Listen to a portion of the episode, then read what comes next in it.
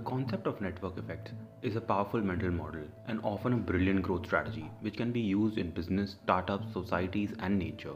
But what are these network effects and how do they work? Hi there, I'm Vishal, and this is Breakdown by Startup Garage. First, let's look at a few definitions. A network effect is a phenomena by which each incremental user of a product or service adds value to the existing user base. The product or service becomes more valuable to the users as more people use it. It is a positive feedback loop.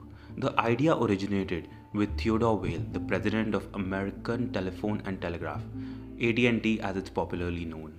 In the year 1908, Vail wrote in AT&T's annual report that telephone's value depends on the connection with the other telephones and increases with the number of connections.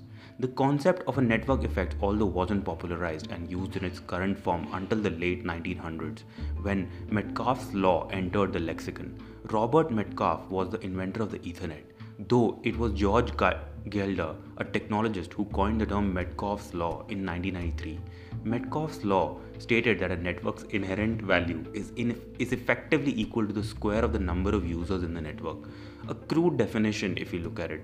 There has been a lot of debate and iterations of this formula. New analysis has suggested the relationship between users and network value is not this simple, but the basics hold. More users is equal to more value per user.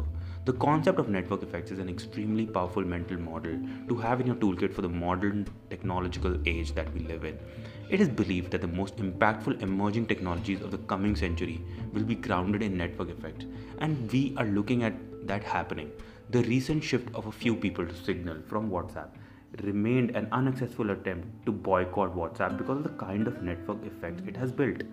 These are essentially unbreakable and a mode for them, probably the biggest one if you look at it. Let's look at Bitcoin too, for example. The more people and institutions turn to Bitcoin as a store of value, as a means of exchange, the greater the incentives of Bitcoin miners and more the global trust of corporations to secure the network and value it as a currency.